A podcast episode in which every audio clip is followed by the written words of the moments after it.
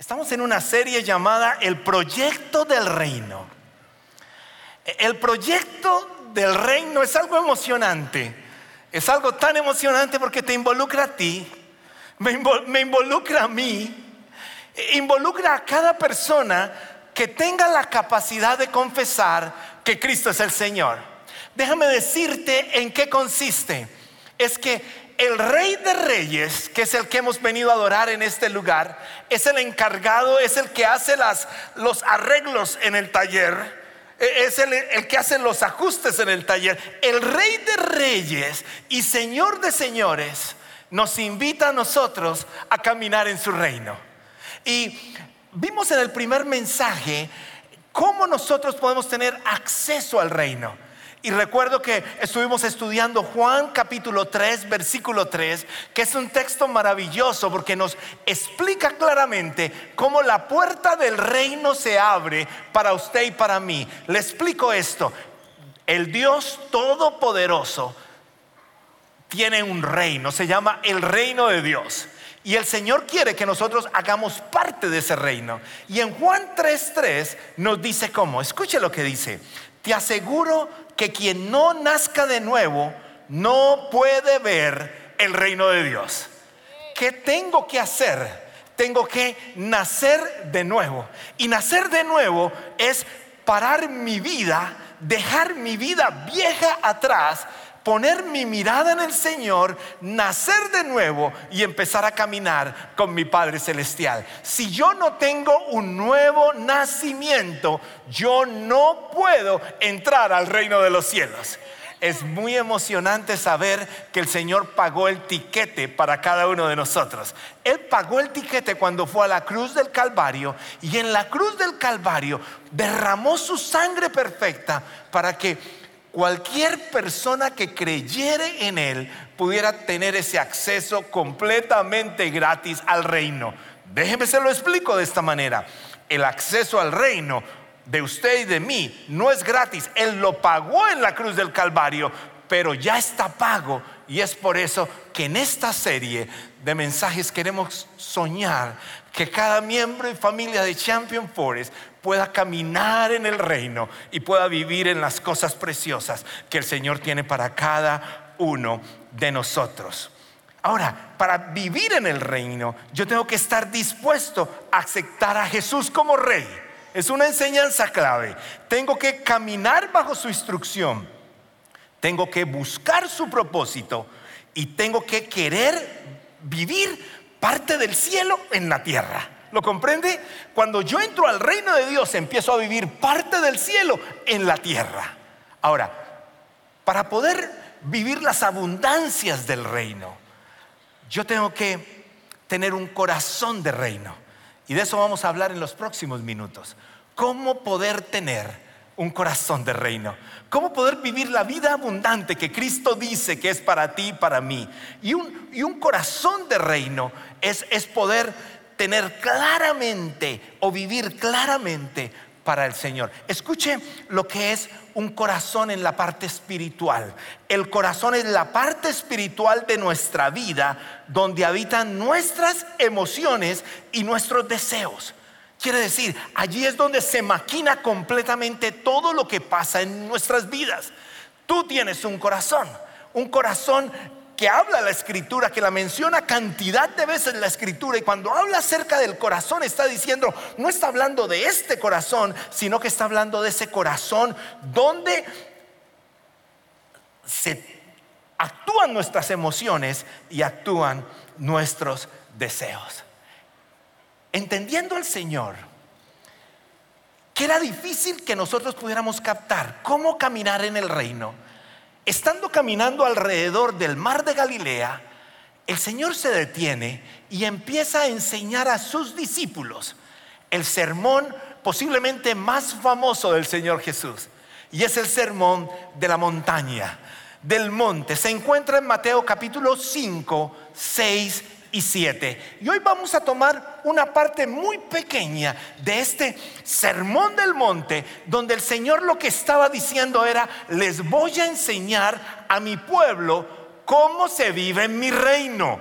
Y todo Mateo 5, 6 y 7, que es todo el sermón del monte, tiene el propósito de enseñarnos a ti y a mí cómo nosotros podemos vivir en el reino. Es interesante que el Señor Jesucristo se sienta y empieza a enseñarle a sus discípulos en una ladera para que usted pueda mirar el contexto. Yo tengo parte de un video aquí que nos muestra un poquito dónde se encuentra ese, ese, lugar donde Jesús se enseñó. Se cree que ese fue el lugar, era una pequeña ladera en Israel donde las personas podían sentarse y podían escuchar al maestro. Parece que fue un lugar estratégico porque el lugar donde estaba la voz um, eh, iba, pero pegaba alrededor de donde estaba y hacía que fuera posible que muchas personas pudieran escuchar su enseñanza. La enseñanza tenía un propósito principal que era sus discípulos, pero dice que miles de personas escucharon su enseñanza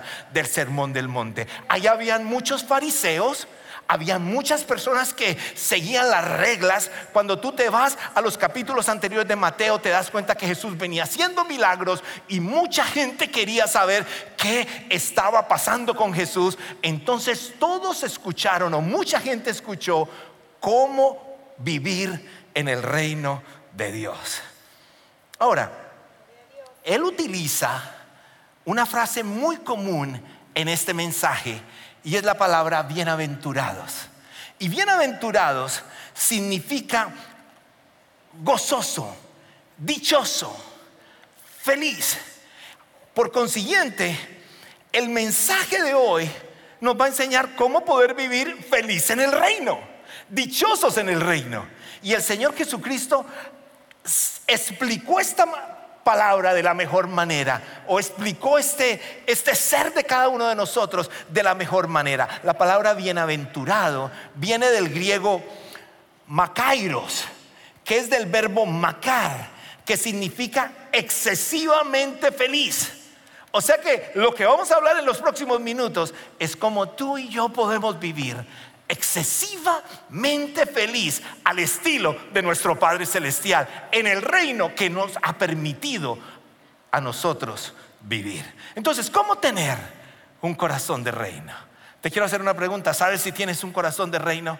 Lo que vamos a hacer hoy es todo un ultrasonido de corazón.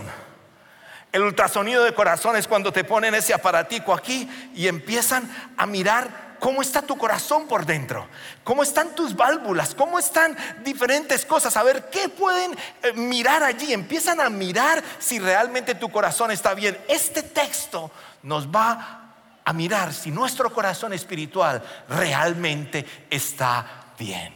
¿Cómo tener un corazón de reino? Cultivando una actitud de humildad cultivando una actitud de humildad. Escuche lo que dice el versículo 3 de Mateo 5. Dice, bienaventurados los pobres de espíritu, porque de ellos es el reino de los cielos. Hay unos que dicen, ah, ya hablaron de pobreza, yo no, no quiero saber nada de pobreza. Ya, ya hablaron de pobreza, y no me gusta, pero, pero el Señor dice, bienaventurados los pobres de espíritu. Y después dice, porque de ellos es el reino de los cielos. Quiere decir, el que es pobre de espíritu puede entender la dimensión del reino de los cielos. Hace parte del reino de los cielos. Y es interesante que las bienaventuranzas son una escalera y este es el primer escalón. Imagine que el, Señor hubiera dicho, primero, bienaventurados los de puro corazón. ¿Cómo vamos a tener puro corazón si primero no fuimos pobres en espíritu? Ahora, ¿qué significa pobres en espíritu. Te lo quiero explicar de la manera más sencilla. Pobre en espíritu significa que yo me miro y miro la grandeza de mi Dios y digo, uy, ¿qué tanto me falta? Me miro y digo, uy, realmente me falta muchísimo para ser como mi Señor. Realmente estoy demasiado todavía corto pobre en espíritu. Entonces cuando yo digo soy pobre en espíritu, estoy diciendo, Señor, yo necesito de tus riquezas espirituales. Yo necesito de ti. Estoy poniéndolo a Él primero.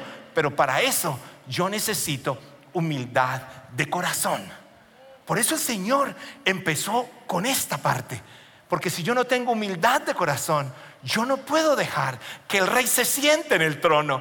Y lo que está diciendo la escritura hoy es que el Señor se quiere sentar en tu trono. Y cuando Él se sienta en tu trono, algo poderoso empieza a pasar en las personas que ponen sus ojos en Él. Y Él sentado en ese lugar le decía, son felices los que tienen ese deseo gigante de querer crecer. Son, son felices los que se miran y se dan cuenta que les falta tanto. Entonces siguen trabajando por eso. Son dichosos los que nunca están diciendo, ya es suficiente, sino que reconocen la necesidad absoluta del Creador en sus vidas. Qué bueno que estás en este lugar esta tarde, porque has venido a adorar al que te quiere hacer feliz, al que quiere que vivas feliz en su reino. Déjame te explico algo del reino. Vivir en el reino no quiere decir, o, vivir, o tener un corazón de reino, no quiere decir que estás descalificado para tu salvación. No, tú puedes ser salvo, pero puedes estar no viviendo las abundancias del reino. ¿Lo comprendes?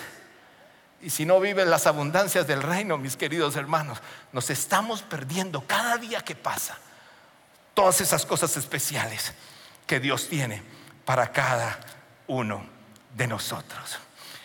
Funciona diferente, te lo explico una vez más. En los equipos o en los partidos de fútbol gana el que tenga mayor número de goles, mayor número de puntos. En los equipos, en los partidos de básquetbol gana el que tenga más puntos. E, en los partidos de voleibol gana el que tenga más puntos. Pero no es hacer más puntos, es hacer menos puntos. ¿Sabes que cuando juegas golf, no gana el que tenga más puntos? Si usted ve 150, usted dice, uy, ese sí es muy bueno. No, es el más malo de todos. Porque hizo 150 intentos para meter la bolita en el huequito. Entonces, el que hace menos es el que gana. Hey, cuando yo me miro a mí mismo con la grandeza del Señor y yo reconozco cuánto me falta, yo estoy siendo humilde de corazón. Y cuando soy humilde de corazón, estoy sintiendo la necesidad de mi Señor y mi Señor me dice de una forma maravillosa, wow, el reino de los cielos es para ti. Proverbio lo explica de esta manera. Es fiarme del Señor con todo mi corazón y no apoyarme en mi propio conocimiento. Es soltar mi gran capacidad que yo tengo y decir, yo me agarro del Todopoderoso que es mi Rey. Eso significa pobre en espíritu, es reconocer su grandeza y lo poco que yo soy. Yo sé que para muchos orgullosos le está doliendo este pedacito, porque tú vas a decir, no soy tan poco. Pues déjame decírtelo, ante la grandeza de mi Dios Todopoderoso, somos nada, pero por su misericordia, Él nos mira con gracia y nos mira con favor para que nosotros podamos caminar hacia lo que Él tiene para nosotros. Cultivando una actitud de humildad, pero también aprendiendo a arrepentirme y a buscar consuelo. O sea que el que tiene corazón de reino aprende a arrepentirse y a tener consuelo. Escucha la siguiente bienaventuranza. Dichosos, bienaventurados los que lloran, porque ellos recibirán consolación. Ahora, cuando maneja este término aquí, teológicamente lo que te está diciendo, no te está diciendo que, es porque tengas este pequeño dolor. Lo que te está enseñando la escritura aquí es, hey, yo tengo un dolor profundo porque, porque vivo en un mundo caído. Yo tengo un dolor profundo por el pecado que ha penetrado en el mundo. Yo tengo un dolor profundo por mi pecado. Quiere decir, mi pecado me hace sentir incómodo, me hace sentir mal con el Señor. Y el Señor está diciendo, no me importa qué hayas hecho, ven, llora todo lo que llora, que yo voy a empezar a hacer una obra nueva completamente en ti. ¿Sabes qué me encanta? se vale llorar. Se vale llorar cuando, cuando, cuando la he regado. Se vale llorar cuando he fallado. Se vale llorar y tener ese tiempo de intimidad con el Señor y decirle, Señor, no puedo más. Y el Señor cuando yo llego a ese, a ese momento de dolor, a ese momento tan difícil, a ese momento, yo, yo le digo, Padre, consuélame, porque no puedo más. De pronto te has sentido así. De pronto te sientes así ahora.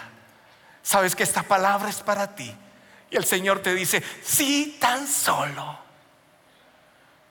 vienes a mí, yo seco las lágrimas tuyas y te hago alguien nuevo y te hago alguien fuerte y te muestro el camino hacia dónde ir.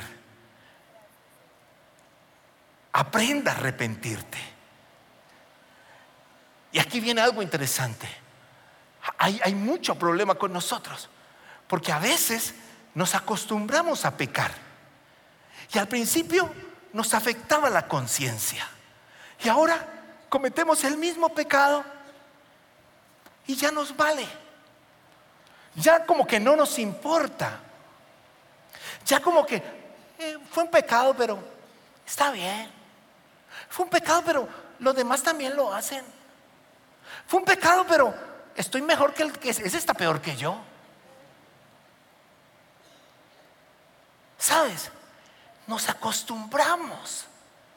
Y el Señor te está diciendo, si tan solo te detienes y te das cuenta que me estás defraudando, y si te duele y lloras por ese pecado, yo haré en ti alguien nuevo, consolaré tu corazón y te sacaré de donde estás para llevarte a donde yo te quiero tener. Y el Señor lo dice de una manera tan clara y tan especial. El camino que Jesús sigue para consolar a los que sufren es completamente diferente a nuestro camino de comodidad y esperanza hay un tercer elemento. Y ese tercer elemento es desarrollando mansedumbre en tus relaciones. Lee conmigo este punto. Desarrollando, eh, diga, diga sin miedo, suéltelo. Desarrollando mansedumbre en mis relaciones. Ahora, hay dos tipos de relaciones en mi relación con Dios y en mi relación con los que están a mi alrededor. Escucha el texto, bienaventurados los mansos, porque ellos recibirán la tierra por heredad. Y habla de la palabra, ¿quiénes son bienaventurados? ¿Quiénes son dichosos? Los mansos. Los mansos no son los débiles. Los mansos no son los miedosos. Los mansos no son los que le dicen a la esposa todo el tiempo, señora, señora. Ah, ¿eh? Esos no son los mansos. Pero también le va mejor si hace así, ¿no? Bueno, los mansos lo que significa es, hay una fuerza bajo control del Señor. Quiere decir, toda esa fuerza que está dentro de mí está controlada por el Espíritu Santo. Quiere decir, cuando algo me incomoda, ahí está el Espíritu Santo que me controla. ¿Alguien entiende eso? Quiere decir, no hago lo que me da la el deseo, porque gana suena muy feo. No, no hago eso. ¿Por qué? No hablo como quiero.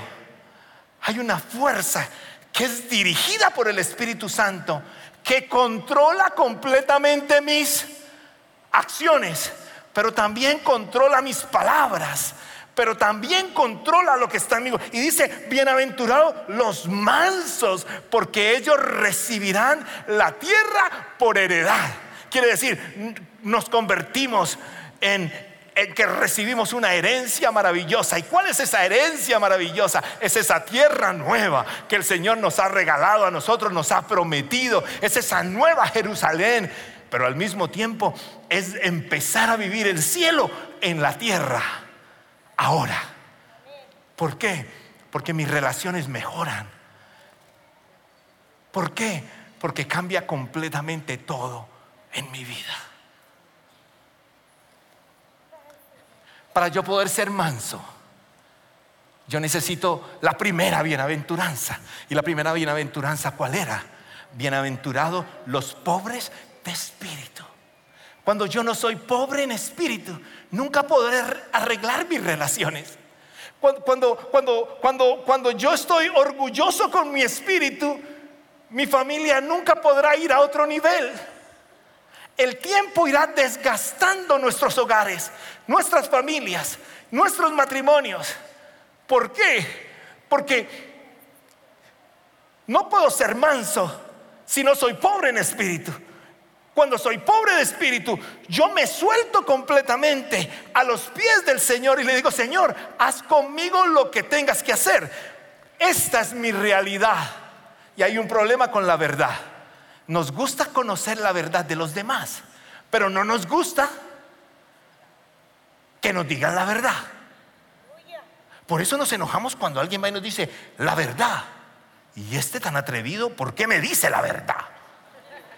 Porque no nos gusta la verdad. Y es que la verdad es que no nos gusta que nos hablen de la verdad.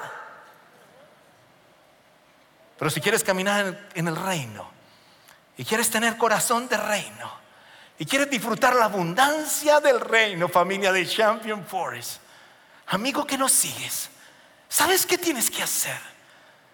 Tienes que ser pobre en espíritu para que te permita ser manso. Y cuando yo soy manso, hay una fuerza en mí tan grande que está controlada por el Espíritu al que le entregué mi vida. El Señor está aquí hoy porque tú estás. Pero Él quiere que tú vivas en el reino de la mejor manera, de la manera más especial. Si te consideras seguidor de Jesucristo, la mansedumbre no se presenta como una alternativa, sino como un imperativo. Quiere decir, es algo que se hace o se hace. Soy manso con el Señor porque acepto todo lo que Él dice. Y soy manso con los demás porque soy apacible. ¿Qué tan apacible eres? Soy humilde, soy paciente, soy sufrido. Pero hay un cuarto elemento, cultivando un hambre y sed de justicia.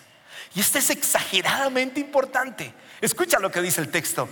Felices, bienaventurados los que tienen hambre y sed de justicia, porque ellos serán saciados.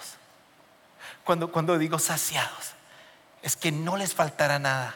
Es interesante que el Señor Jesucristo utiliza el hambre y la sed. Y un cuerpo que esté saludable tiene que tener hambre. Si a usted le ha empezado a disminuir el hambre y usted era un buen hambriento, preocúpese. Preocúpese, porque el cuerpo pide alimento. Si usted no, no está sediento, preocúpese, porque algo no está bien. Ahora, no coma tanto porque mire lo que nos pasa. Entonces, ¿qué, qué está diciendo el Señor? Bienaventurados los que tienen hambre y sed de justicia. ¿Son felices los que están hambrientos del Señor? ¿Son felices los que tienen sed del Señor? ¿Cómo se expresa esta hambre y sed de justicia? Esa sería la pregunta. Un hombre que anhela tener una naturaleza justa. Una persona que anhela tener una naturaleza justa. Una persona que quiere ser santificado. Ser un santo. Recuerde que los santos nos han enseñado a veces que los santos son los que están colgados. Pero no, la escritura nos enseña que los santos son los que están separados. Cuando tú decides recibir a Jesús, tú te separas a que te controle tu pensamiento y tu propio yo o otra persona y le entregas el control de tu vida al Rey de Reyes. Y le entregas tu vida al Rey de Reyes. Amén. Y le entregas tu vida al Rey de Reyes. ¿Qué pasa en ese momento? Te conviertes en un santo, apartado para Él. Ahora, tenga mucho cuidado de ser un santo pachangoso. Que como que entro y salgo. Que como aquí o acá. ¿Por qué? Porque realmente no estoy apartado. Porque me aparto y me revuelvo. Me aparto y me revuelvo. Me aparto y me revuelvo. No soy nada. Y el Señor dice, cuando tienes hambre y sed de justicia, tu vida empieza a ser santa. Un, hombre que anhela continuar en la justicia de Dios. Y una persona que anhela ver la justicia promovida en el mundo. Cuando, tú tienes hambre y sed de justicia, no lo tienes solamente para ti, lo tienes también para alguien más. Y eso pega con la siguiente bienaventuranza. Y escuche lo que dice la siguiente bienaventuranza. Bienaventurados los misericordiosos, porque ellos alcanzarán misericordia.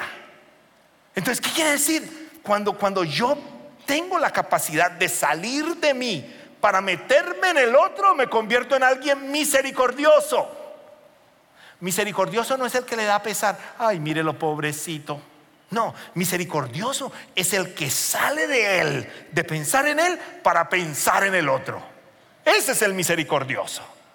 Cuando usted está en su relación de pareja y usted dice, esto está como complicado, pero el Señor está conmigo, entonces sale de usted el usted que no quiere salir, pero ese fue el Espíritu Santo que lo sacó.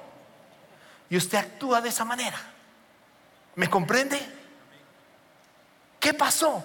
Es el Espíritu Santo que salió de usted, porque en su yo usted no lo haría. ¿Ha hecho cosas que usted en su yo no lo haría? ¿Por qué?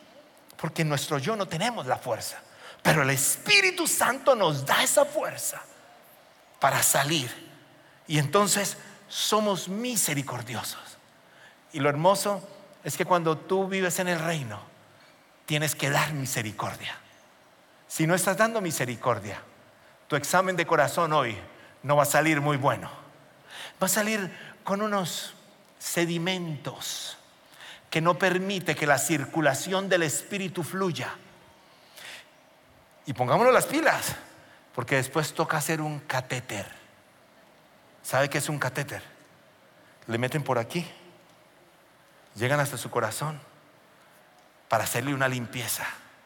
Y el problema no es esa. El problema es las facturas que le llegan después. Ese es el problema. Entonces, ¿qué, le estoy diciendo? Bienaventurados los misericordiosos. Sea misericordioso. Pero para ser misericordioso, necesita ser pobre en espíritu. Para ser misericordioso, necesita ser manso. Para ser misericordioso, necesita tener hambre y sed de justicia entonces vas escalando cada vez más cerca a donde el Señor nos quiere llevar. Y, eso nos conecta con algo. Para yo poder mantener en misericordia, tengo que tener un corazón puro. Los que tienen hambre y sed de justicia tienen un corazón puro. Y el Señor dice, bienaventurados los limpios de corazón, porque ellos verán a Dios. ¿Cuándo fue la última vez que te lavaste los dientes?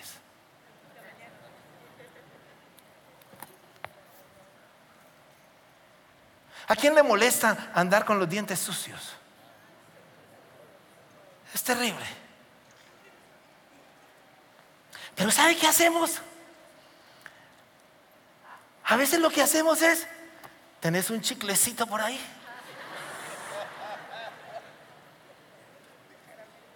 Y agarro el chiclecito y me lo meto. ¿Y qué pasa con el chiclecito? Empiezo yo. El chiclecito me disimula que tengo los dientes sucios, pero los dientes siguieron sucios. ¿O no? Ah. ¿Quién se lo lava tres veces al día al menos? Muy poquitas manos. Cuatro.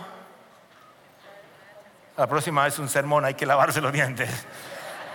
Ok, pero, pero, pero lo que te quiero llevar con esto es que nuestro corazón necesita mantenimiento. Ese mantenimiento, si le haces mantenimiento a tu boca, ¿cómo no le vas a hacer mantenimiento a tu corazón?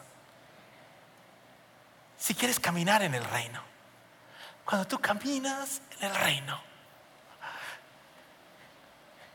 puedes reclamar la promesa que el Señor dice que yo tengo para ti una vida en abundancia. Pero si no caminas en el reino, no puedes vivir eso. El Señor nos invita a tener ese corazón tan limpio. Porque cuando tenemos un corazón limpio podemos escuchar su voz. Cuando tenemos un corazón limpio, Él nos habla y le entendemos. No estamos diciendo todo el tiempo, ¿qué será lo que es que el Señor me quiere decir? ¿Qué, es lo que será? No, entendemos. Te quiero decir algo, el Señor tiene palabra individual para cada uno de nosotros. ¿Por qué vivir en amargura en el reino?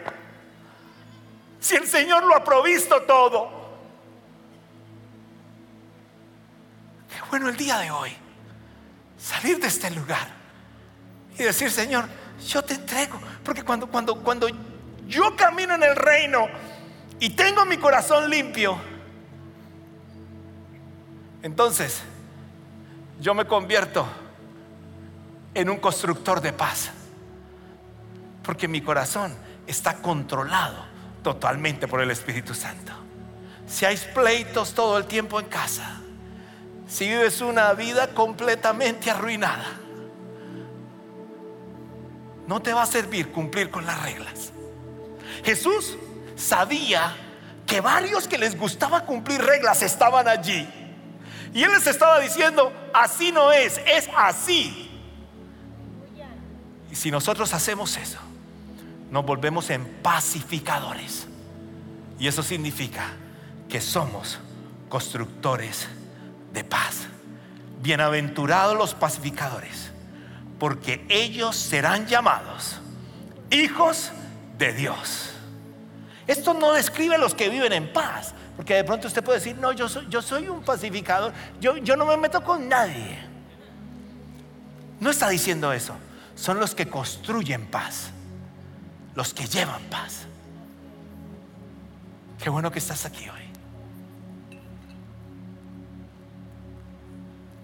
Porque va a haber persecución. Va a haber ataque. A pesar de que estás en esta parte del reino. Va a llegar el momento donde el reino va a ser consumado. Y ya no habrá ni dolor ni llanto, como dice la escritura. Porque las cosas viejas pasaron. Pero ahora estás aquí. Y el Señor te está invitando a que vivas parte del cielo en la tierra.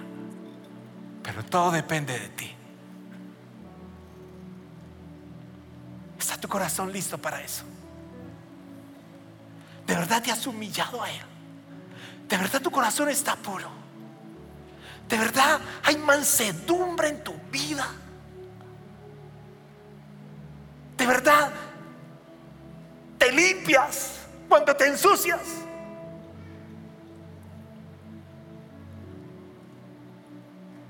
Tu Señor te habla directamente a tu corazón hoy. Y te dice, sueño con verte disfrutando mi reino. Para la amargura. Para el orgullo. Basta Da el paso para que puedas vivir la abundancia del reino. Como pastor, te lo pido.